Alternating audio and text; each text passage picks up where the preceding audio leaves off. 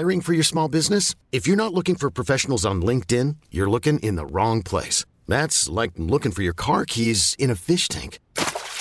LinkedIn helps you hire professionals you can't find anywhere else, even those who aren't actively searching for a new job but might be open to the perfect role. In a given month, over 70% of LinkedIn users don't even visit other leading job sites. So start looking in the right place. With LinkedIn, you can hire professionals like a professional. Post your free job on linkedin.com/achieve today. Millions of people have lost weight with personalized plans from Noom, like Evan, who can't stand salads and still lost 50 pounds. Salads generally for most people are the easy button, right? For me, that wasn't an option. I never really was a salad guy. That's just not who I am. But Noom worked for me.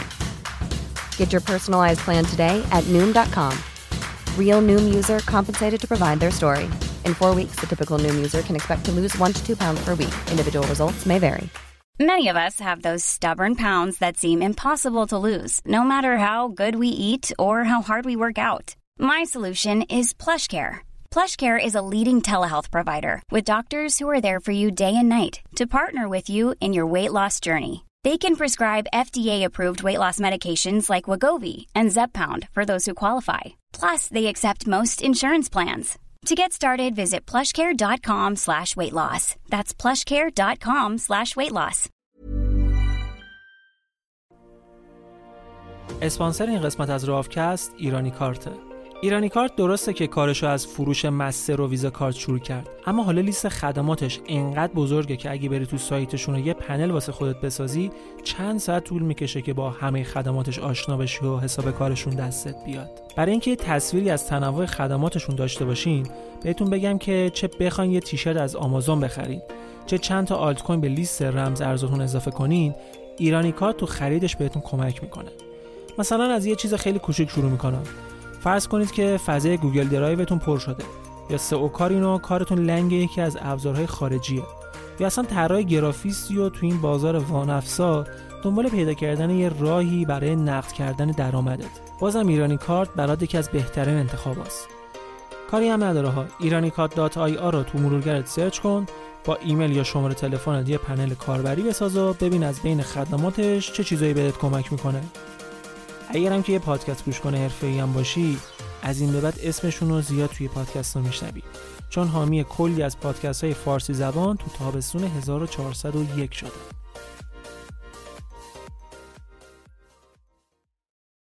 راهب دیوانه یا مرد مقدس، جادوگر یا سیاستمدار، مرد خدا یا نماینده شیطان، اینا همه لقب‌هاییه که به گریگوری راسپوتین دادن.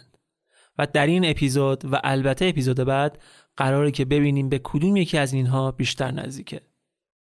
سلام، من ایمان نژاد هستم و شما به 39مین اپیزود راوکست گوش میکنید که در آذر 1400 منتشر میشه. در هر قسمت از راوکست شما ماجرای یک داستان واقعی یا یک رویداد مهم رو میشنوید و در این دو قسمت قراره که درباره مرموزترین مرد امپراتوری روسیه یعنی گریگوری راسپوتین براتون بگم. فقط دقت داشته باشید که این اپیزود به خاطر مسائل جنسی که درش مطرح میشه مناسب کودکان نیست.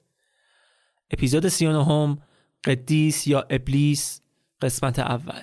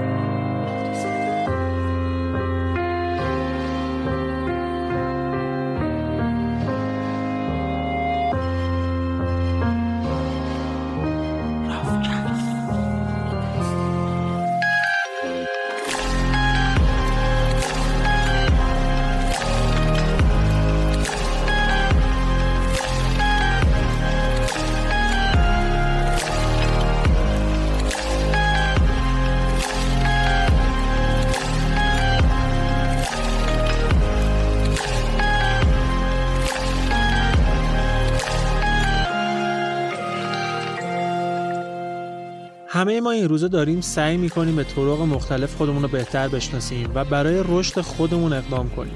احتمالاً اسم گروه درمانی یا کارگاه‌های سلامت روان به گوشتون خورده باشه.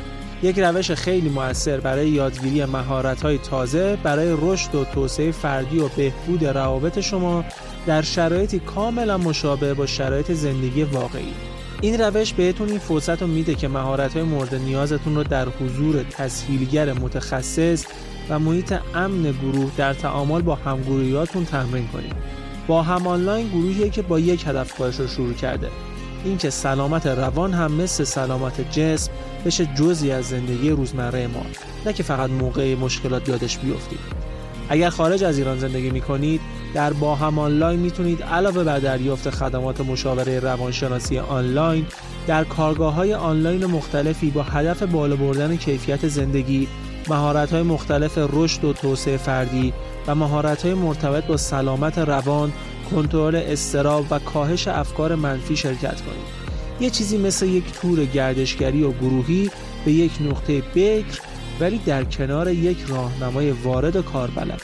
اگر دوست دارید بیشتر در این مورد بدونید، به لینکی که در توضیحات پادکست هست مراجعه کنید و با وارد کردن کلمه راوکست موقع پرداخت از کد تخفیف 20% راوکست هم استفاده کنید.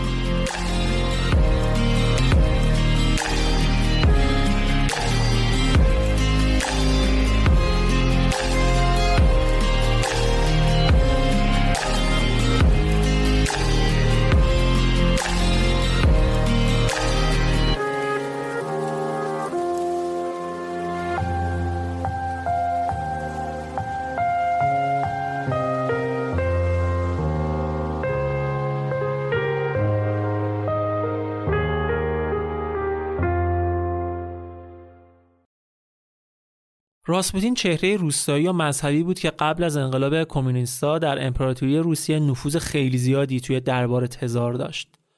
به شکلی که بعضی وقتا دستورات حکومتی بدون مشورت با اون اصلا صادر نمی‌شدند. شخصیتی به شدت مرموز، حیله‌گر و منحرف و کشیشی که گناه و سکس رو راهی برای نزدیک شدن به خدا می‌دونست. در مورد زندگی راسپوتین به قدری افسانه و داستان زیاده که یه وقتایی شاید نشه مرز بین حقیقت و دروغ رو تشخیص داد. ولی تقریبا تمام مواردی که در داستان راسپوتین دارم بهتون میگم و میشنوید مستند هستند و مواردی هستند که بعدها بعد از فروپاشی امپراتوری روسیه با شهادت اشخاص و چهره‌های درگیر ماجرا در دادگاه و کتاب‌هایی که از نویسنده‌های قابل اعتماد چاپ شده جمع شدند. و کار جمع‌آوری این اسناد رو هم ادوارد راژینسکی در کتابی که به اسم راسپوتین ابلیس یا قدیس منتشر کرده به خوبی انجام داده. این کتاب 2 جلدی منبع اصلی این اپیزود هم بودن. بریم سراغ داستانمون.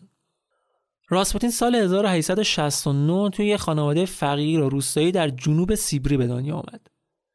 تولد راسپوتین برای پدر و مادرش مثل یک معجزه بود، چون بعد از 8 تا بارداری ناموفق این خانواده تونسته بودن صاحب یه پسر بشن.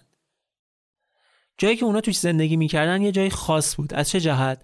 تبعیدگاه مخالفان حکومت بود و منطقه امنی برای دگراندیشان و کسایی که باورها و اعتقادات متفاوتی از مردم جامعه داشتند، به خصوص گروهایی که به ماورالطبیعه و جادو جنبل اعتقاد داشتند. توی همچین شرایطی تولد راسپوتین هم بعد از 8 بار بارداری ناموفق خودش جایگاه ماورایی داشت و خانواده راسپوتین هم با همچین اعتقاد اون رو بزرگ کردن و وجودش رو در حد معجزه می‌دونستن. خود راسپوتین هم احتمالاً بر اساس برداشت خودش از گفت‌های اطرافیانش از همون بچگی مدعی بود که نیروهای ماورایی داره و حتی میتونه آینده رو پیش بینی کنه. حتی پدرش قبل از اینکه اون بتونه خوندن نوشتن یاد بگیره تمام روایات کتاب مقدس بهش یاد داده بود. قبل از خوندن نوشتن یاد گرفتن که چه از کنم، کلا راسپوتین هیچ وقت البته خوندن نوشتن یاد نگرفت. خودش و خانواده‌اش هم بارها اعلام کردن که راسپوتین از بچگی توانایی اینو داشته که پیشگویی کنه. مثلا میگن که یه شب چند نفر از ریش سفیدای روستا اومده بودن دیدن پدر راسپوتین که کت خوده دهکده بوده. دور اجاق نشسته بودن و با هم دیگه گپ می‌زدن. اون شب راسپوتین هم حالش خیلی بد بود، مریض شده بود، تب داشت. به خاطر همین مهمونا خیلی آروم با هم دیگه صحبت می‌کردن که یه وقت مثلا باعث نشن که اون از خواب بپره. بحثشون هم سر دزدیده شدن اسب یکی از دهقانان روستا بوده. دنبال این بودن که ببینن کی ممکنه دزدیده باشدش. یهو راسپوتین از جاش بلند شد و اومد پایین و اشاره کرد به یکی از افراد جمع و گفت تو این اسبو دزدیدی. حالا طرفم چهره موجه، خوش لباس، همچین ترتمیز. پدرش سریع از طرف عذرخواهی کرد، گفت ببخشید بچه من مریضه، داره هزیون میگه. شما خیلی جدی نگیرش. ماجرا اینجا تموم شد، ولی دو نفر از مردای همون جمع به داستان شک کردن. و رفتن دنبال مردا، دیدن بله اسبی که دنبالش میگشتن تو خونه این آدمه. حالا چرا بهش میگفتن راسپوتین؟ این لقبی بود که از بچگی بهش داده بودن. راسپوتین از کلمه راسپوتا میاد که بار منفی داره، به معنی هرزه و ولگرده. البته تاریخ هم ثابت کرد که همچین لقب بیجایی هم نبوده. تو همون نوجوانیش هم بارها به خاطر دزدی و خلاف تو ملأ عام شلاق خورده بود. یه بار که مچشو موقع دزدیدن نردای چوبی خونه همسایه گرفته بودن. چندین بارم با روسپیای دهکدهشون دیده شده بود. اکثر دزدیاش هم برای خرج همین عیاشیاش بود اتفاقا.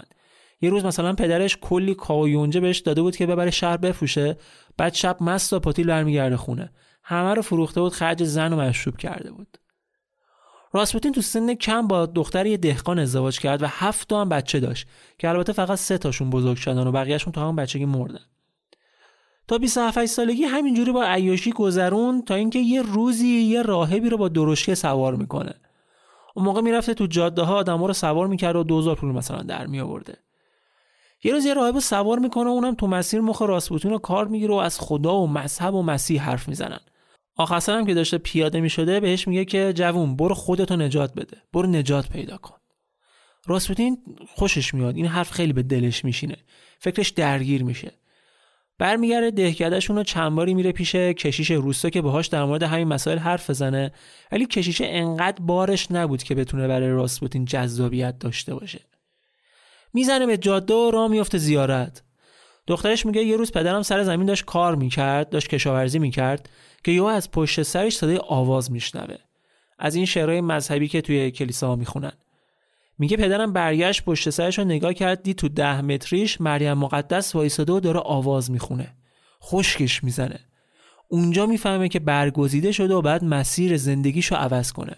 یه عصا برمی‌داره و راه میفته میره مکانهای مذهبی و متبرک و زیارت میکنه. اینجوری میشه که سفرهای مذهبی و زیارتی راسپوتین کلید میخوره. از این شهر به اون شهر، از این کشور به اون کشور، تا یونان و اورشلیم هم میره.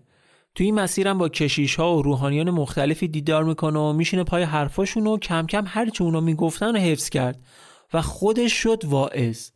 ارادت خاصی هم به سیمئون قدیس داشت که قرنها قبل برای مردم روسیه خیلی مقدس بوده. میگفتن یه آدمی بوده که حتی میتونسته با مرده ها حرف بزنه. دیگه داشت کم کم برای خودش مرید جمع میکرد. حساب کتاب هم نداشت که شرایط جامعه جوری بود که منم پا میشدم میرفتم اونجا واسه 4 نفر دم از خدا مسیح میزدم، کلی آدم میتونستم دور خودم جمع کنم که مریدم بشن. تا دلتون بخواد در مورد راسپوتین هم افسانه درست کرده بودن. میگفتن اونم حتی میتونه با مرده‌های توی قبر حرف بزنه. حتی یه سری‌ها میگفتن ما صدای مرده‌ها رو میشیدیم که جواب اون رو میدادن. حالا از نظر ظاهری هم همچین آدمی نبوده که بگیم خیلی شبیه پیامبر بوده باشه. بالاخره میدونید دیگه یه سری کلیشه‌ها در مورد ظاهر پیامبران و قدیسان تو ذهن مردم هست.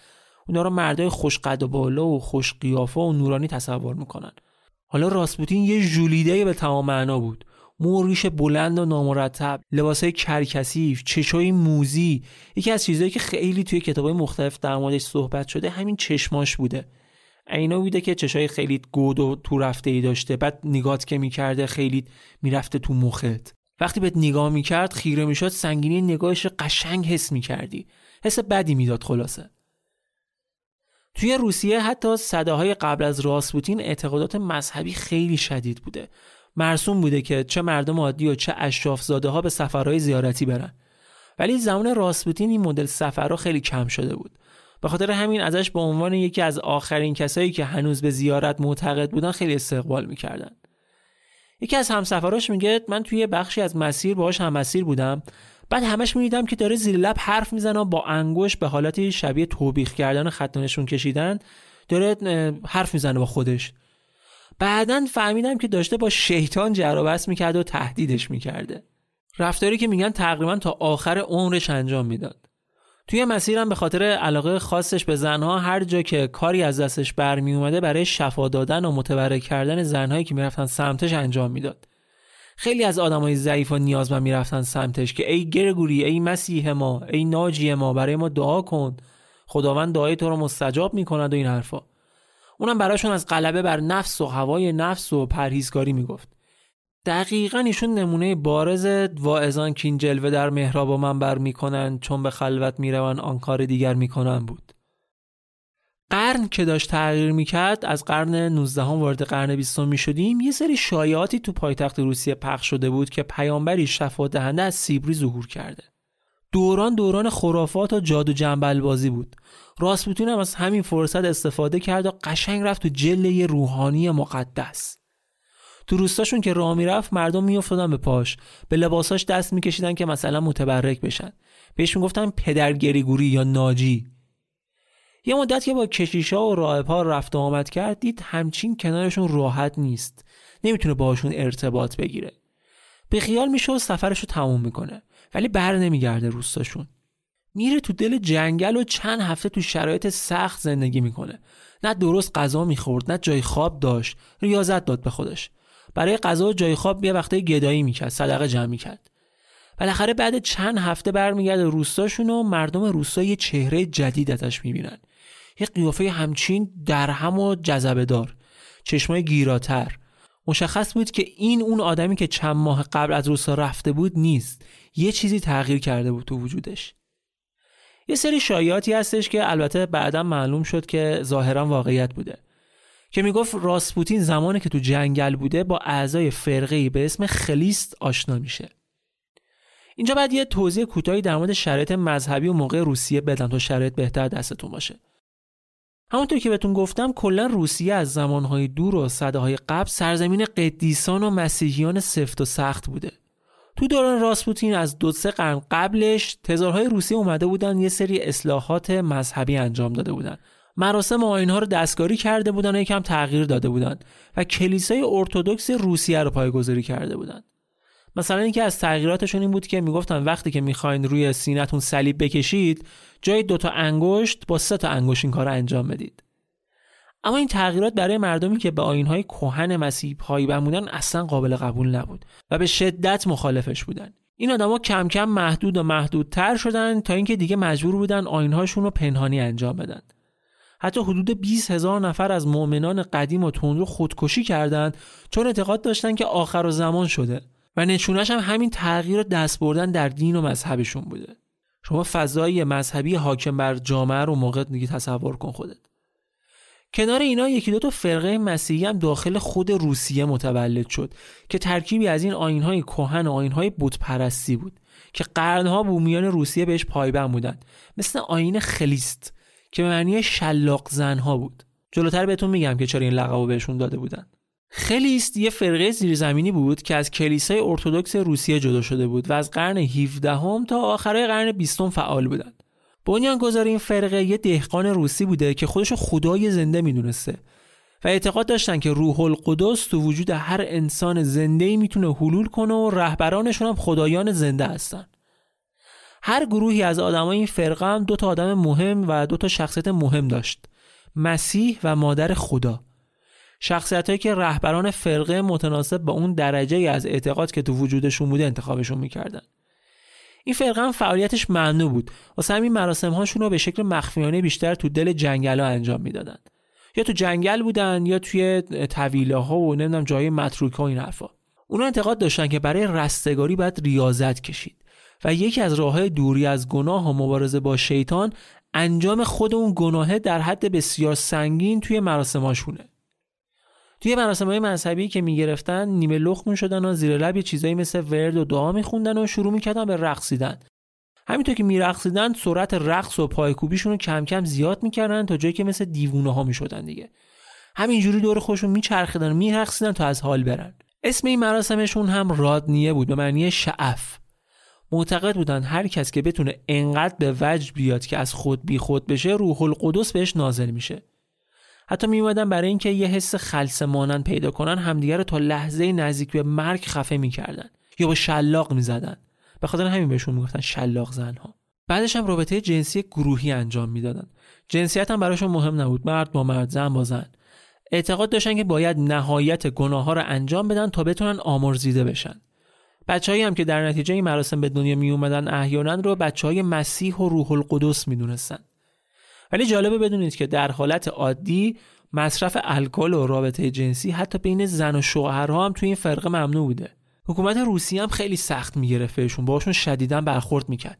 یه سری از رهبرانشون اعدام شدن، یه سری تبعید شدن، حتی جسد بنیانگذار فرقه را از تو قبر کشیدن بیرون، آتیش زدن. ولی بازم با این وجود نتونستن جلوی نفوذ این فرقه رو حتی تو دربار و بین اشراف‌زاده‌ها بگیرن. خیلی از درباریان هم عضو این فرقه شده بودن. کنار این فرقه و از دل خلیستی ها هم گروهی بیرون اومدن که به اسم اسکوپتسی ها یا اختگران معروف بودن. این هم خیلی جالب بودن برای خودشون. بنیانگذار این گروه هم یه آدمی بود که دیگه این بی‌بندوباری جنسی که توی مراسم های خلیسیا بود و نمیتونست تحمل کنه، خسته شده بود. توی سخنرانیاش هم طرفداراشو دعوت میکرد که خودشون اخته کنن. اسم فرقه هم همین بود دیگه، اختگران. برای این حرکتشون هم یه سری آیه از انجیل می آوردن که میگفت یه سریا خواجه به دنیا میان، یه سریا بقیه خواجه میکنن و یه سری هم خودشون این بلا رو سر خودشون میارن و هر کسی که میتونه برای جلوگیری از گناه این کارو با خودش بکنه کمکاری نکنه دیگه. این حرفا بین دهقانهای بی سواد و متعصب روسی که هر کرچی بهشون دیکته میکرد و انجام میدادن واقعا خریدار داشته، حتی بین اشراف‌زاده‌ها. خیلی از اشراف‌زاده‌ها تنها فرقشون با دهقانان پول و ثروتشون بود، وگرنه حاضر نمی‌شدن با میله‌ی داغ خودشون رو اخته کنن یا زناشون حاضر بشن رحمشون رو بکشن بیرون و سینه‌هاشون رو ببرن. بعدم اینا شدیداً اعتقاد داشتن که با این کارشون برتری خاصی نسبت به بقیه مردم پیدا می‌کنن. دیگه خیلی آدمای معتقدین. عجیب این بود که اسکوپتسیا هم مثل خلیسیا بین کشیشا، افراد عالی رتبه حکومتی هم پیروان خودشون رو داشتن. حتی اومدن پیشنهاد دادن که تزار و وزیران دربار هر کدوم کنار خودشون یه مسیح زنده داشته باشن.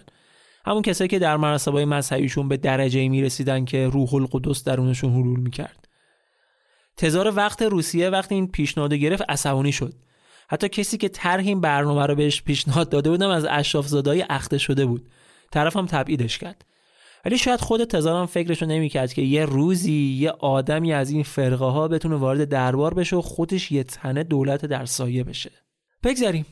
حالا میگن که راسپوتین هم عضو یکی از این فرقه ها شده بود. احتمالاً فرقه اول یعنی خلیستی ها. با اون مراسم پایانی گروهیشون این فرقه بیشتر باب میل راسپوتین بود. و حتی وقتی برگشت روستاشون هم یه گروهی رو جمع کرده بود و توی زیرزمین خونه‌اش مراسم این فرقه رو برگزار می‌کرد. البته دختر راسپوتین موضوع رو منکر میشه. میگه پدر من فقط تحقیق می‌کرده روی این فرقه. مراسم‌هاشون رو تحقیق می‌کرده در موردشون، وگرنه خودش کلاً اهل این حرفا نبوده بنده خدا.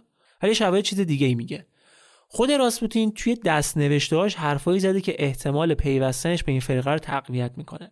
اینو بگم که از راسپوتین کلی دست‌نوشته به جا مونده که این دست‌نوشته‌ها خیلی کمک کرده که بیشتر با شخصیتش بتونیم آشنا بشیم و اکثر این دست‌نوشته‌ها هم توی منابعی که این کتاب ازشون استفاده کرده اومده که جزء منابع ما هم هستن.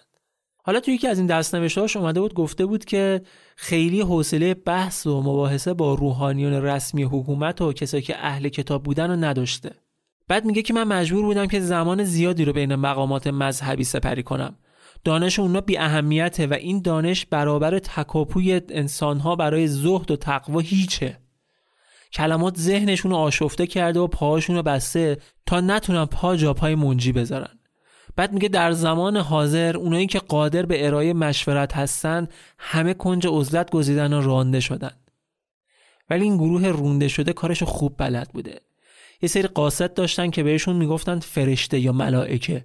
کارشون این بود که بین گروه‌های مختلف خلیستی از روحانیون و کشیشا گرفته تا اشراف‌زاده‌ها برن پیغام‌های مهم رهبرانشون رد و بدل کنن.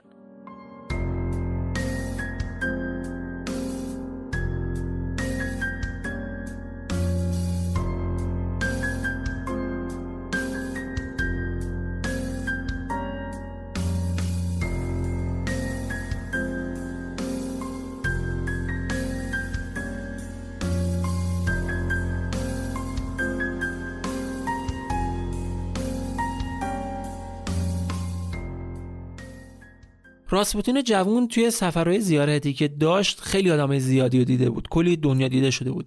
از این مدل آدما شده بود که قیافه طرفو میدید میفهمید چیکار از چند مرد حلاجه. از طرفی هم با کلی آدم مذهبی از انواع و اقسام فرقه آشنا شده بود و به کلی متن و موعظه و آیین مذهبی دسترسی پیدا کرده بود و همشون رو یاد گرفته بود. یاد گرفته بود مثلا چجوری مریض شفا بده و از اینجور مراسم انجام کنه. بعدش هم مدت‌ها سفر زیر آفتاب و برف و بارون و شهرهای مختلف چهرهشو چروکیده و خشن کرده بود. 3 بار رفته بود سفرهای زیارتی یا طولانی مدت. سنشو دیگه نمیتونستی از رو چهرهش تشخیص بدی. وقتی تو اوایل 30 سالگی راهی پایتخت شد، خیلی بیشتر از این حرفو نشون میداد. خودش هم همیشه سنشو بیشتر از اون چیزی که بود میگفت. بالاخره خودشو حکیم میدونست و بهتر بود که حکیمی که مردم قراره مریدش بشن از نظر سن و سال مسن‌تر باشه تا راحت‌تر بشه بهش اعتماد کرد. حالا دیگه با این همه شهرت وقتش بود که راسپوتین برای تحقق رویاهاش بره پایتخت. جایی که حسابی آوازش پیچیده بود و شهرتش قبل خودش رسیده بود اونجا. خودش میگه هدف بزرگ من این بود که بتونم تو پایتخت یه پولی جمع کنم که باهاش تو دهکده‌ام یه کلیسا بسازم. من بیسوادم و مهمتر از آن دستم خالی است، اما در قلبم آن کلیسا پیشاپیش چشمانم قد برافراشته. این هدف اولیه بود، ولی حضور 14 ساله راسپوتین در پایتخت به همینجا ختم نمیشد. راسپوتین بعد از ورودش به شهر، به سن پترزبورگ که اون موقع پایتخت امپراتوری روسیه بوده، مستقیم رفت سراغ کلیسا و اسقف پایتخت. حالا خودش از این دیدار چی میگه؟ میگه من رفتم جلو در کلیسا و به نگهبان جلو در گفتم که میخوام برم اسقف رو ببینم. اونم این نگاهی به سر و وضع من و لباسای پاره برم کرد و یه پس گردنی بهم زد که من برم رد کار خودم. ولی من این کارو نکردم که جلوش زانو زدم. دوباره درخواست کردم که بذار اسقف رو ببینم. اینجا بود که اون فهمید من یه چیز خاصی تو وجودم دارم. واسه همین منو برد پیش اسقف. اسقفم تو همون دیدار اول شیفته و دلباخته راسپوتین شده ظاهرا و اونو به والا مقام ترین افراد مثل فیافان که زاهد و روحانی دربار بود معرفی میکنه. ما با این فیافان زیاد کار داریم تو داستانمون. ایشون رئیس یه جایی بوده که شبیه حوزه علمیای امروزی قم بوده. یعنی یه سری مسیحی که تازه مثلا میخواستن برن رسم و رسوم کشیش شدن یاد بگیرن، ایشون رهبر اون مؤسسه بوده و خیلی از نظر اجتماعی و مقام آدم بالا رتبه‌ای حساب میشده. ولی واقعیت چیز دیگه‌ای بوده. حالا در مورد این داستان واقعیت ظاهراً این بوده که راسپوتین از اسقف شهر کازان که یه مدتی پیششون بوده معرفی نامه داشته و این معرفی نامه بوده که اجازه ورود این آدم به کلیسا و دیدارش با اسقف فراهم میکنه. و شانسی هم که آورده بوده این بود که اسقف سرگیوس، اسقف پایتخت، آدمی بود که به نظرات و دیدگاه‌های جدید اهمیت میداد و یه آدمی مثل راسپوتین با اون عقایدش براش جالب به نظر میرسید. اسقف سرگیوس کسی هم هستش که بعدا زمان استالین و زمان کمونیستا میشه سراسقف کل کشور. فیافان میگه راسپوتین برای سرگیوس جالب بود و خب از قبلم آوازشو شنیده بود. برای همین توی محفلای مختلفی که داشتیم با خودش میآوردش و با آدمای دیگه هم که هر کدوم برای خودشون یه کاری بودن معرفیش میکرد. همه هم شایعاتی رو در مورد پیشگو بودنش شنیده بودن. واسه همین می‌خواستن امتحانش کنن. اومدن در مورد ناو جنگی روسیه که داشت برای جنگ با ژاپن میرفت به سمت این کشور داشت پرسیدن که به نظرش میتونه پیروز بشه یا نه. راسپوتین گفت من فکر می‌کنم غرق میشه به زودی. بعد یه مدت بعد خبر رسید که ناو روسی غرق شده. البته این پیش بینی رو شاید هر کسی میتونست انجام بده چون نیروی دریایی روسیه خیلی قدیمی و داغون بود. از اون طرف هم ژاپن نیروی دریایش کاملا مدرن بود. ولی چیزی که بیشتر اون جمع رو و حتی فیافان رو نسبت به پیشگو بودن راسپوتین مطمئن کرد این بود که راسپوتین به 3 طلبه مسیحی که تو اون جمع بودن اشاره کرد و گفت که تو مریضی، تو نویسنده‌ای و تو هم آدم ساده‌ای هستی که همه ازت سوء استفاده میکنن. و همینم بود. واقعا یکیشون مریض بود، یکیشون نویسنده بود و یکیشون هم ظاهرا خیلی آدم ساده لوحی بوده. همین اینا باعث شد که راسپوتین از همون اول کار خیلی به چشم بیاد، خیلی روش حساب باز کنن.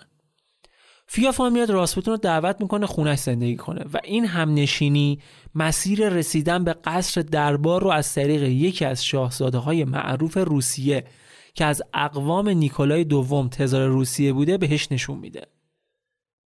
فیافان به خونه این شاهزاده خیلی رفت و آمد میکرد و دلیلش هم علاقه زیاد 2 از زنای این خونه به مسائل ماوراءطبیعه بوده. میلیتسیا و آناستاسیا 2 خواهر بودن که میلیتسیا همسر همین شاهزاده بود که بهتون گفتم و فامیل تزار هم بوده دیگه. راسپوتین که تو خونه فیافان زندگی میکرد میدید که چجوری این آدم به واسطه اسقف بودنش و مذهبی بودنش خونه اینا رفت و آمد میکنه. این 2 خواهر خوراکشون این بود که بشینن با فیافان در مورد مسائل مذهبی و خدا و مسیح و چیزای ماوراءطبیعه و جادو و جنبل حرف بزنن.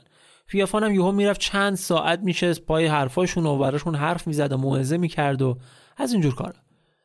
توی همین رفت آمدها هم بود که فیافان در مورد راسپوتین به میلیتسیا میگه و اونم ازش میخواد که یه بار راسپوتین رو بیاره پیششون. ولی راسپوتین که پیغام میلیتسیا رو میگیره خودش تنهایی پا میشه میره اونجا و انقدر خودشو براشون عزیز میکنه که از فیافان میخوان تو خونهش یه جای دائمی برای اسکان راسپوتین درست کنن و هر وقت که خواستن اونو بیارن پیششون یا اینکه خودش بلند شه بره اونجا. این آشنایی احتمالاً چیزی بوده که باعث میشه پای راسپوتین به قصر تزار هم باز بشه و اکثر منابع هم فیافان و میلیتسیا رو مسئول آشنایی تزار و راسپوتین میدونن. ولی فیافان منکر میشه بعدها.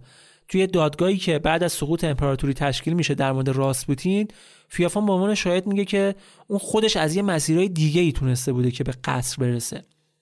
در مورد فیافان هم میگن خیلی آدم صادقی بوده.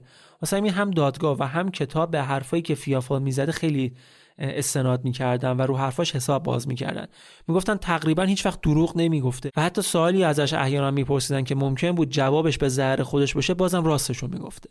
به هر حال زمانی که راسپوتین وارد پایتخت شد، مصادف شده بود با حکومت نیکولای دوم و 300مین سال سلطنت خاندان رومانوف بر روسیه. نیکولای دوم وارث سلطنتی شده بود که همیشه با خون و خونریزی همراه بود و توی 100 سال آخر هم این خونریزی ها به اوج خودش رسیده بود. خاندان رومانوف در قرن آخر سلطنتشون دیگه نیازی به دشمن نداشتن. خودشون رو داشتن تیکه پاره می‌کردن قشنگ. یکی از تزارا پسر خودش رو به جرم خیانت زیر شکنجه کشت. یکی دیگه‌شون به دست پسرش کشته شد. رومانوف‌های مدعی تاج و تخت هم همدیگه رو می‌کشتن. پدربزرگ نیکولای دوم ترور شده بود. دیگه خود نیکولای هم به خاطر علاقش به تاریخ میدونست که در خاندانشون چی گذشته و ممکنه همین بلا هم سر خودش بیاد. وقتی هم که به سلطنت رسید، اومد یه مراسمی تو شهر برگزار کرد که قرار بود یه سری غذا و خوراک هم به عنوان نذری بدن. اینقدر ازدحام جمعیت زیاد شده بود که چند صد نفر تو اون مراسم زیر دست و پا مردن. میگن تا فردا شبش داشتن جنازه جمع میکردن. سر همین بهش لقب نیکولای خونین رو داده بودن. در مورد خاندان تزار و سرنوشت غم‌انگیزش که با سقوط امپراتوری روسیه هم همراه بوده، توی راوکست یه اپیزود ساختیم به اسم آخرین تزار که پیشنهاد میکنم اون اگه دوست داشتید بیشتر در مورد این خانواده بدونید اون قسمت رو هم بشنوید.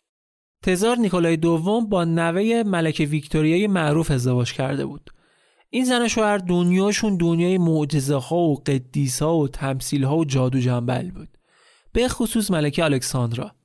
از طرفی هم از ترس سرنوشت غم‌انگیز تزارای روسیه برای اینکه خانواده‌شون حمایت نیروی فراتبیعی رو داشته باشه، همش دنبال این بودن که یه آدم این کاره رو کنار خودشون داشته باشن که بتونه با ورد و دعا سالم نگهدارتشون.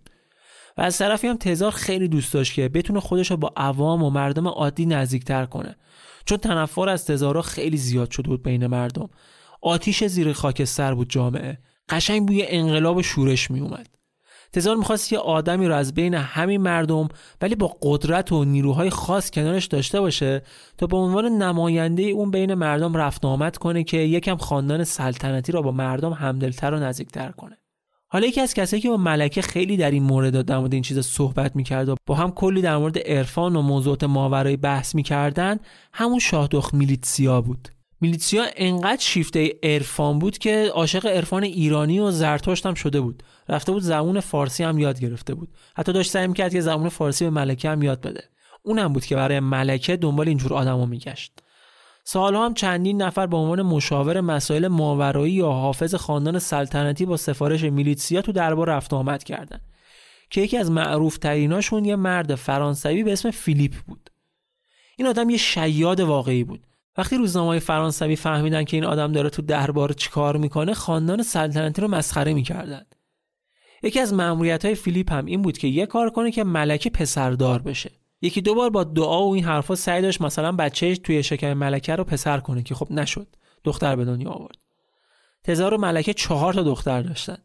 فیلیپ هم برای اینکه زای نشه گفت که آقا ایمان ملکه کم بوده که اصلا پسردار نشده. به پسردار شدن شک کرده، از دکترها کمک خواسته، واسه این بچهش دوباره دختر شده. و ملکه و تزارم به حرفاش باور داشتن ها. حتی یه پلیسی مخفیانه رفته بود فرانسه در مورد این آدم تحقیق کرد و فهمید که چه شیادیه. اومد گزارشش رو داد و تزارم عوضش واسه دستمزدش اون از کار برکنار کرد. دیگه مضحکه مردم اشراف شده بودن. ولی هیچ جوره هم کوتاه نمیومدن که. آخر سر تنها کاری که کردن این بود که ازش بخوان از قصر بره، ولی قرارمدارانشون رو یواشکی تو خونه میلیتسیا میذاشتن تا وقتی که شوهر میلیتسیا که شاهزاده‌ام بود و فامیل تزار این آدم برگردون فرانسه و یه مدت بعدش هم این آدم مرد. البته خانواده تزار زمانی که هنوز فیلیپ توی دربار رفت آمد داشت پسردارم شدن. الکسی به دنیا اومد، ولی با یه بیماری مادرزادی که از ملکه ویکتوریا بهش ورثه شده بود، هموفیلی بود. ملکه ویکتوریا نصف خانواده‌های سلطنتی اروپا رو یه تنه هموفیلی کرده بود. به واسطه ازدواج نوه‌هاش با اشراف‌زاده‌های مختلف تو کشورهای مختلف اروپا خیلی از خاندان‌های سلطنتی این مریضی رو به ارث برده بودن. بعد از فیلیپ تزار ملکه در به در دنبال یه آدم جدید میدن که به قول خودشون مرد راستین خدا بشه. اینجا بود که میلیتسیا آسش رو رو کرد، پدر گریگوری. دیگه اینجا اسمش هم شیک شده بود، ولی ما همچنان تو داستانمون بهش میگیم راسپوتین. میلیتسیا موضوع رو با راسپوتین در میون گذاشت، ولی ازش یه قولی گرفت، اینکه هیچ وقت تنها و بدون اجازه اون به دربار نره و همچنان هم باید زیر نظر اون باشه. قرارمداراش هم با ملکه باید تو خونه اونا باشه. راسپوتین هم گفت باشه، اوکیه. و اینجوری شد که راسپوتین با عنوان پیشگو، غیبگو، مرد خدا، شفا دهنده، معجزه‌گر، مرد توده های مردم و فرستاده روس مقدس با خاندان سلطنتی آشنا شد.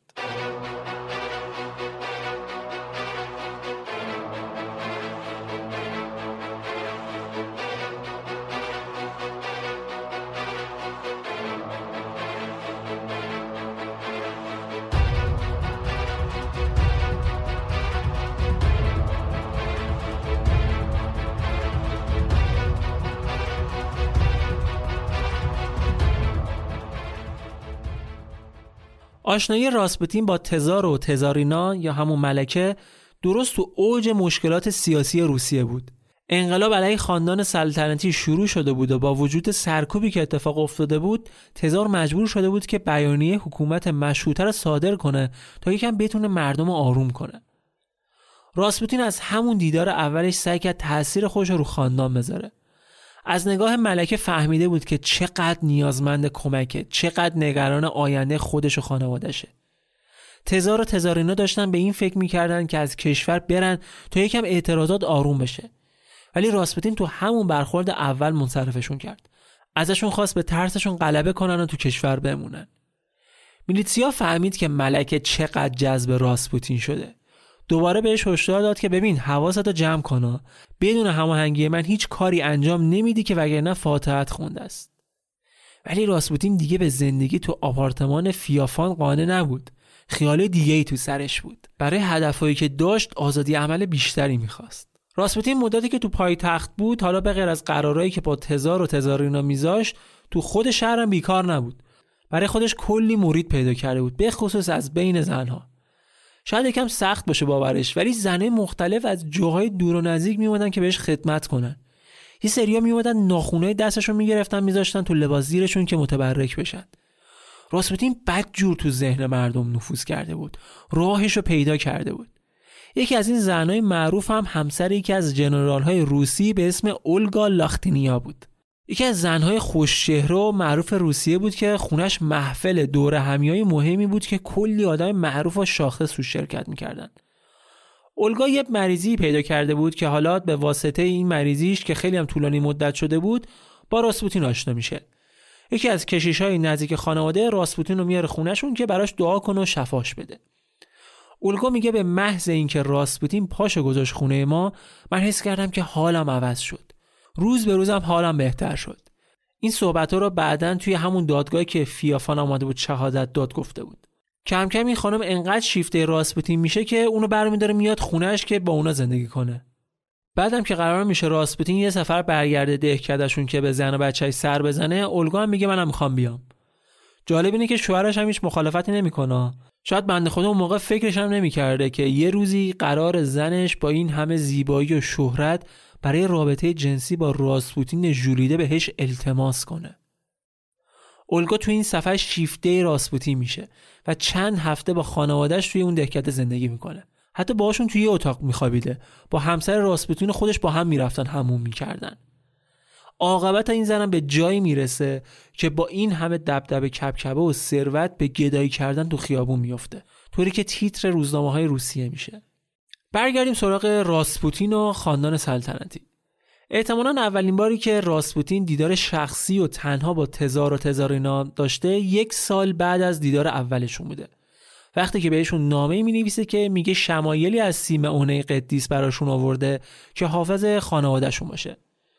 تزار اون موقع با مشورت اسقف قبول میکنه که راسپوتین رو تنهایی ببینه و تو همون دیدار اولم بوده که راسپوتین برای اولین بار الکسی پسر تزار رو میبینه.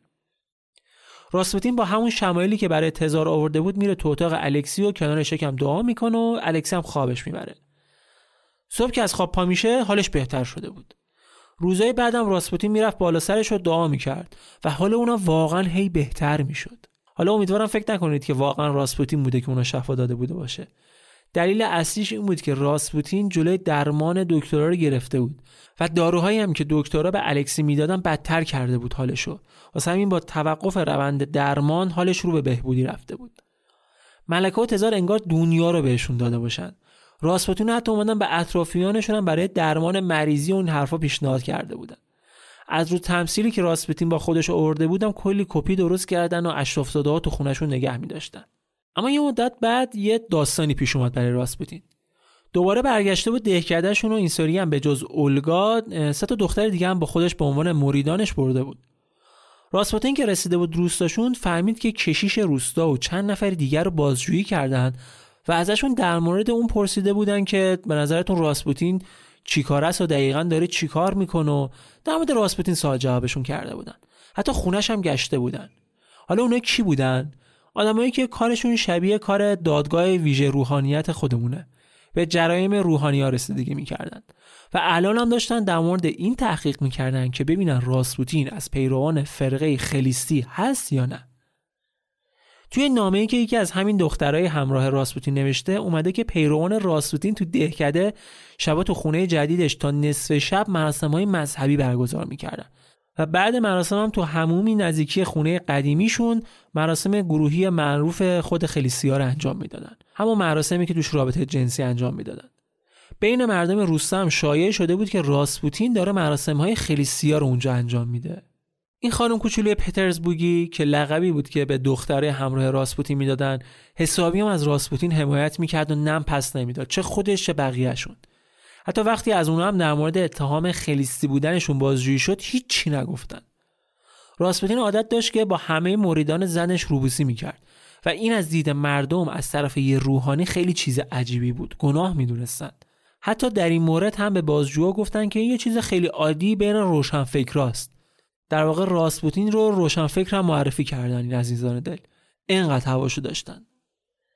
اما اولگا پیش خودش گفت که تحقیقات در مورد راسپوتین اونم به این شکل گسترده بی دلیل نیست. قطعاً یکی از بالا داره خط‌دهی میکنه این داستانا. فشنگی برمیگرده پایتخت از نفوذش استفاده میکنه و دستور توقف تحقیقات رو از شورای قدسی کشور میگیره. این شورا بالاترین سازمان مذهبی کشور بود. اونجا هم میفهمه که این تحقیقات با درخواست میلیتسیا انجام شده بود. میلیتسیا به راسپوتین هشدار داده بود که اگه بدون خبر و بدون اجازه اون بخواد در دربار بره بیاد فاتحه‌شو بعد بخونه. حالا میخواست تلافی کنه. اما دیگه خبر نداشت که راسپوتین چه نفوذی پیدا کرده تو خاندان. دودش رفت تو چشم خودش. ملکه وقتی فهمید داستان از چه قراره کلن ارتباطشو با این خانواده قطع کرد و حمایت دربار رو هم ازشون به عنوان یک خانواده سلطنتی و اشرافزاده برداشت. ولی با این وجود میلیتسیا ظاهر رو حفظ کرد. هنوز مثلا به راسپوتین اعتقاد داشت، هنوز خودشو از مریدان اون میدونست و سعی کرد بهش احترام بذاره. نفوذ راسپوتین انقدر زیاد شده بود که حتی با خدمتکار نزدیک ملکه هم ریخته بود رو هم تا بتونه از رازهای خانواده سر در بیاره، بتونه کنترلشون کنه. راسپوتین به واسطه رفت آمدهایی که با خاندانهای خیلی بزرگ امپراتوری روسیه داشت اطلاعات خیلی زیادی از تزار و تزارینا داشتش. چیزای جزئی و خصوصیشون رو میدونست. حتی در مورد بیماری الکسی از میلیتسیا شنیده بود. در صورتی که به تزار گفته بود که مریم مقدس بهش الهام کرده که الکسی مریضه و بیاد شفاش بده. حالا اینجا هم این خدمتکار ملکه که اسمش آنیا بود خیلی خیلی به ملکه نزدیک بود. انقدر که ملکه میشست باهاش درد و دل میکرد و یه وقت هم اگه مثلا میخواست بره پیاده روی تفریحی زنونه چیزی با اون میرفت. ساعت ها میشستن در مورد چیزای خرافاتی که ملکه عاشقشون بود حرف میزدن. انقدر با هم صمیمی بودن که شایعه شده بود که ملکه با ندیمش رابطه عاشقانه داره. واسه همین آنیا رو مجبورش کردن که ازدواج کنه که شایعه ها رو بخوابونن. البته چند سال بعدم طلاق میگیره که باعث میشه شایعه ها با شدت بیشتری دوباره شروع بشن. میگفتن دیدید ما راست میگفتیم، این آدم همجنسگرا بوده که نتونسته با شوهرش زندگی کنه و طلاق گرفته. به خصوص این که بعدها تو دادگاه مشخص شد که کلا باکره هم هست. حالا این آدم شد همراه و همدست راسپوتین برای کنترل خانواده تزار و حتی از و نصب وزیر وزرا تو وقتی که تزار برای جنگ جهانی اول از پایتخت دور شده بود. اما برای شخصیت مذهبی و حکیم داشتن اسمی با معنی بد اصلا خوب نیست. راسپوتین موقعی که توی پایتخت بود پدر گریگوری خطاب میشد. همه سعی میکردن فامیلیش رو کلا استفاده نکنن، ولی بعد یه بارکیش میکردن دیگه. تزار دستور داد که در تمام اسناد رسمی که مربوط به ثبت هویت افراد میشه فامیلی راسپوتین رو به نوعی تغییر بدن. حالا امیدوارم که درست تلفظش کرده باشم، که به معنی جدید هم هست در زبان روسی، یعنی گریگوری نووی. دیگه چه از این بهتر؟ کلی تو دل خاندان سلطنتی جا وا کرده بود. از طریق تمام اطلاعات شخصی هم که ازشون جمع کرده بود میومد یه سری حرفا به عنوان پیشگویی یا غیبگویی هم بهشون غالب میکرد. اونم کیف میکردن واسه خودشون. یکم که گذشت این بی‌بندوباری راسپوتین و عیاشیاش و شایعاتی که در مورد رابطه‌اش با زنهای دربار پخش شده بود به گوش اسقف و فیافان هم رسید.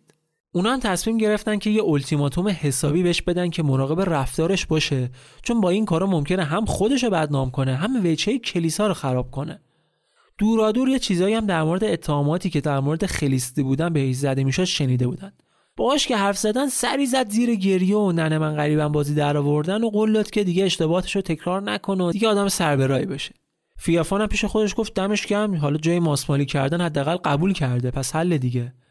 ولی یکم بعد دیدن که دوباره همون کاسه. خونش همش پر زن و دختر میشه و هر روزم خبر میاد که با یکی رابطه داره. فیافان میگه نه اینجوری نمیشه. ظاهرا از تزار وقت میگیره که در مورد راسپوتین باهاشون صحبت کنه، ولی وقتی میرسه قصر جای تزار ملکه و آنیا اومدن باهاش حرف بزنن. فیافان خودشو کش که خانم محترم این مرد خدایی که شما کشت مردش شدی و نقش خوبان عالم رو داره برای شما ایفا میکنه خلیستیه، فاسده، عیاشه، داره شما رو بازی میده، هم ما رو گول زده هم شما رو. اینقدر بهش بها ندید. ولی کو گوش شنوا. ملکه به راسپوتین ایمان داشت و بدون مشورت اون حتی آبم نمیخورد. حتی بعدا مشخص شد که راسپوتین توی یکی از سفرهاش به روستای خودشون سرپرستار قصر رو یکی دو تا دختر دیگه هم با خودشون برده بود و تو این سفر به سرپرستار بچهای ملکه هم تجاوز کرده بوده. سرپرستاره میگه وقتی هم که با قطار داشتیم برمیگشتیم از خواب که بیدار شدم دیدم با یه دختر دیگه رفته توی واگن دیگه دوباره. این سرپرستاره وقتی ماجرا رو برای ملکه تعریف کرد، ملکه بهش گفت هر کاری که راسپوتین انجام میده مقدسه، هیچ اعتراضی هم نباشه.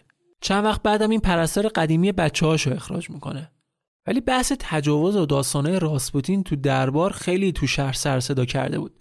سال 1910 راسپوتین تو اوج قدرت و اوج حاشیه بود. روزی نبود که روزنامه‌ها در مورد این حاشیه و اخبار دور راسپوتین تیتر نزنن. دیگه تزار چاره‌ای نداشت برای حفظ آبروش هم که شده از راسپوتین بخواد که از قصر بره. ولی یه خونه خیلی خوب و درست حسابی بهش دادن که اونجا زندگی کنه. راسپوتین همین خونه رو کرد محل کسب و کار. از همه جای شهر مردم می اومدن خونه که براش دعا کنه و متبرکشون کنه. خیلی هم به دور همیه و مهمونیاشون دعوتش میکردن. اونم حسابی براشون فیلم می اومد. ساکت میشست یه جا، جیکش در نمی اومد. بعد یهو زیر لب وز وز وز وز وز وز دعا میخوند، ورد میخوند. یه کاغذ و قلم هم گرفته بود دستش، حالا سوادم نداشت، توش چرت و پرت میکشید که مثلا یه چیزایی داره بهش الهام میشه. این کاراش قشنگ خریدار داشت. مردم باورشون شده بودن که واقعا یه چیزایی میبینه، به یه جایی وصله. دیوونه شده بودن خلاصه. حالا شما فکرشو بکن، این آدم از نظر بهداشتی هم اصلا ترشمیز نبود. همیشه میگم بو میداد. خیلی به ندرت دوش میگرفت، دیر به دیر لباس عوض میکرد. حتی خودش توی یکی از دست‌نوشته‌هاش گفته زمانی که توی سفرهای زیارتیش بوده 6 ماه تموم لباس تنشو عوض نکرده. ولی اینقدر نفوذ داشت رو مردم که با همین بوی گندم مریداش دنبال این بودن که باهاش همخواب بشن که آمرزیده بشن. اکثرا با دست غذا میخورد، قاشق بقیه رو قبل از غذا خوردن لیس میزد که مثلا چه میدونم متبرک بشن.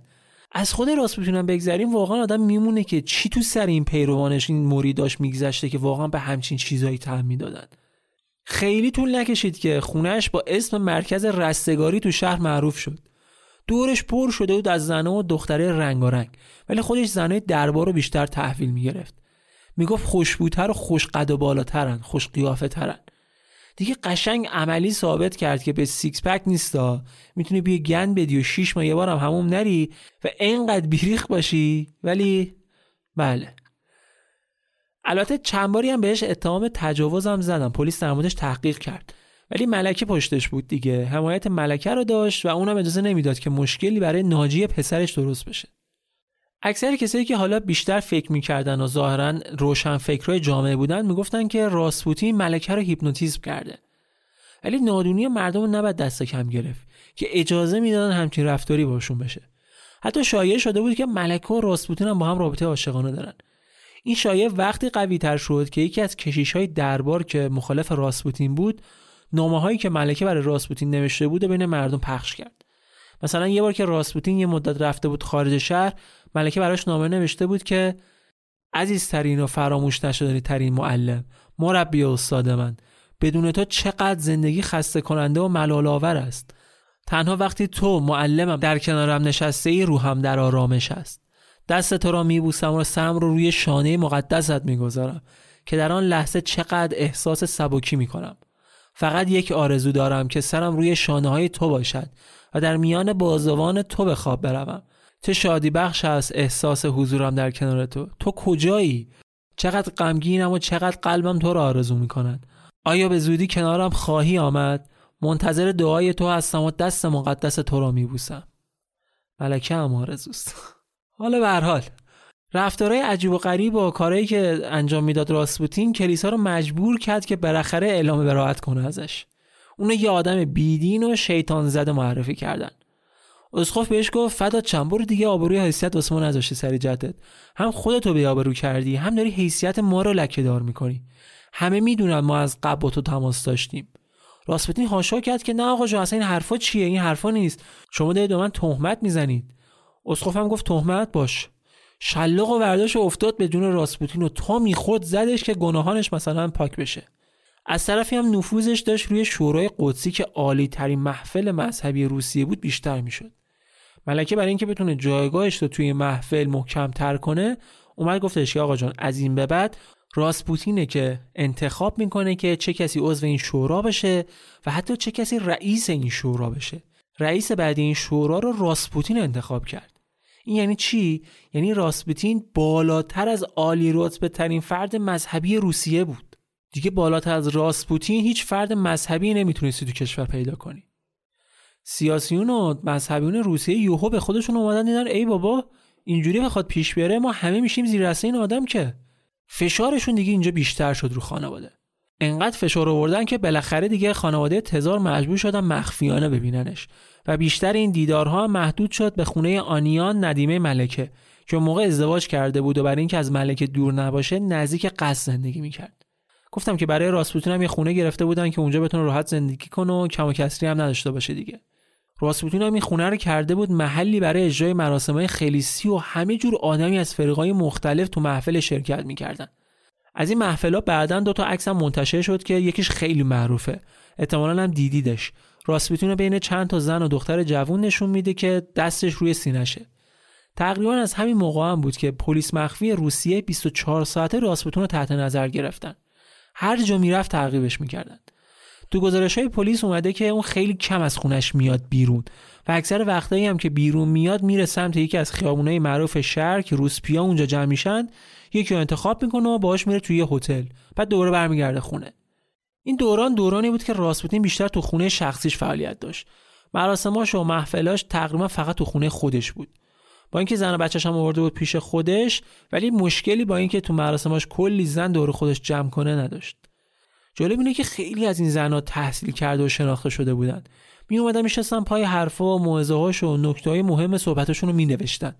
خود ملکه دفتر جداگونه داشت که هر وقت جمله مهمی، سخن بزرگانی، چیزی از راسپوتین میشنید توش می‌نوشت. اخلاقش هم واقعا عجیب غریب بود. یهو زیر و رو میشد. یهو میدیدی کلا از زنا فاصله گرفت و میره سمت دعا و نیایش و یه جور روزه جسمی و روحی میگیره. یا مثلا یهو یکی از مریداشو کلا میذاش کنار. مثل کاری که با اولگا کرد. در مورد اولگا بهتون گفتم که چه زن مهم و تاثیرگذاری بوده. همسر یکی از ژنرال‌های خیلی بالا رتبه روسیه بود. تقریباً 4 سال داشت از اینکه شوهر و بچه‌شو ول کرده بود و راه افتاده بود دنبال راسپوتین می‌گشت. ولی یهو راسپوتین بی‌دلیل گذاشتش کنار که یعنی یه جورایی در واقع ازش نفرت پیدا کرد حتی. ولی با این وجود اولگا هنوز ستایشش می‌کرد، در حد خدا می‌پرستیدش. به همه میگفت بعد بهش بگید خدا هستن، چرا اینا به اسم یک انسان صدا می‌زنید؟ تا این حد شیفته راسپوتین شده بود. ولی وقتی راسپوتین طردش کرد و مجبور شد برگرده پیش خانواده‌اش، دیگه ژنرال هم قبولش نکرد. با همون لباس تنش از خونه انداختش بیرون. زنی که یه روزی از قدرتمندترین زن‌های روسیه بود، کارش کشید به گدایی کردن و التماس کردن به مردم برای یه وعده غذا. راسپوتین با اینکه از قصد دور شده بود، ولی هنوز نفوذش رو روی تزار و ملکه حفظ کرده بود. حتی تزار هم بدون مشورت با اون هیچ کاری نمی‌کرد. حالا دشمناش از قبل هم بیشتر شده بودند. به جز اسقف و فیافان، الان نخست وزیر هم به مخالفان راسپوتین که هر روز بین اشراف‌زادا بیشتر می‌شدن اضافه شد. نقشه‌های زیادی واسه قتلش کشیدن که توی فرصت مناسب شرشو بکنن. خیلی از ملیگراهای روسیه اونو خائن می‌دونستن. به خصوص وقتی که سال 1914 جنگ جهانی اول شروع شده بود و راسپوتین در نبود تزار که به جبهه رفته بود، حسابی ملکه رو کنترل می‌کرد. تمام وزیر وزرا رو خودش از بین آدمایی که قبلشون داشت و حامیش بودن انتخاب میکرد. هر کسی هم که مخالفش بود و یه جوری بی‌آبرو میکرد که دیگه نتونه توی خاندان سلطنتی سر بلند کنه. ولی راسپوتین هم دیگه خودش فهمیده بود که بعد از این به بعد مراقب سایه خودش هم باشه. چون از اسقف گرفته تا نخست وزیر و اقوام نزدیک تزار و ملکه داشتن برای قتلش نقشه میکشیدن. در قسمت بعدی راوکست در مورد این نقشه‌های ترور و سرانجامی که نصیب مخالفان راسپوتین میشد بیشتر میشنوید و از همه مهمتر ماجرای شب یوسوپوف رو با هم مرور میکنیم. شبی که سرانجام راسپوتین رقم خورد و شاید شبی که نفرین راسپوتین به جون امپراتوری روسیه افتاد و سرنوشت خاندان سلطنتی رو به تباهی کشوند.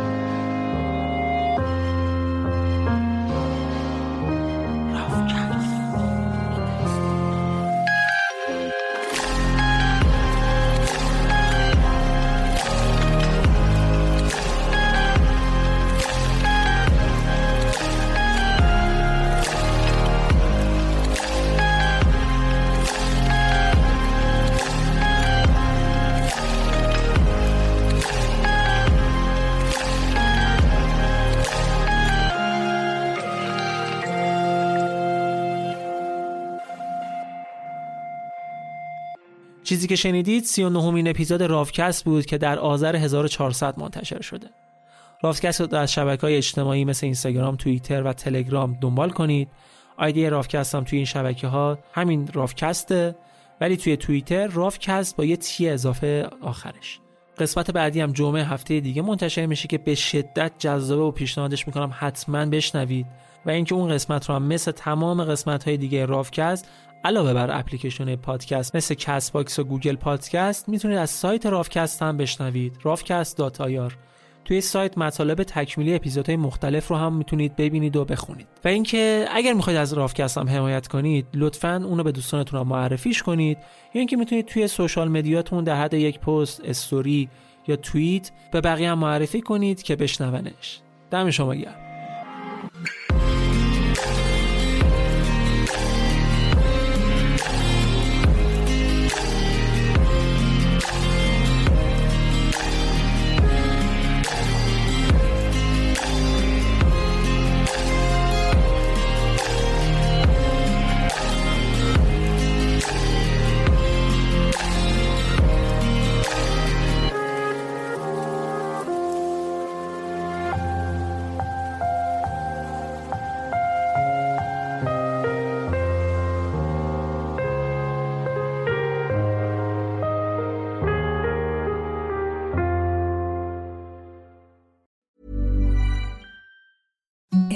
the softest sheets you've ever felt. Now imagine them getting even softer over time. That's what you'll feel with Bowl and Branch's organic cotton sheets. In a recent customer survey, 96% replied that Bowl and Branch sheets get softer with every wash. Start getting your best night's sleep in these sheets that get softer and softer for years to come. Try their sheets with a 30-night guarantee. Plus, get 15% off your first order at bowlandbranch.com. Code BUTTERY. Exclusions apply. See site for details.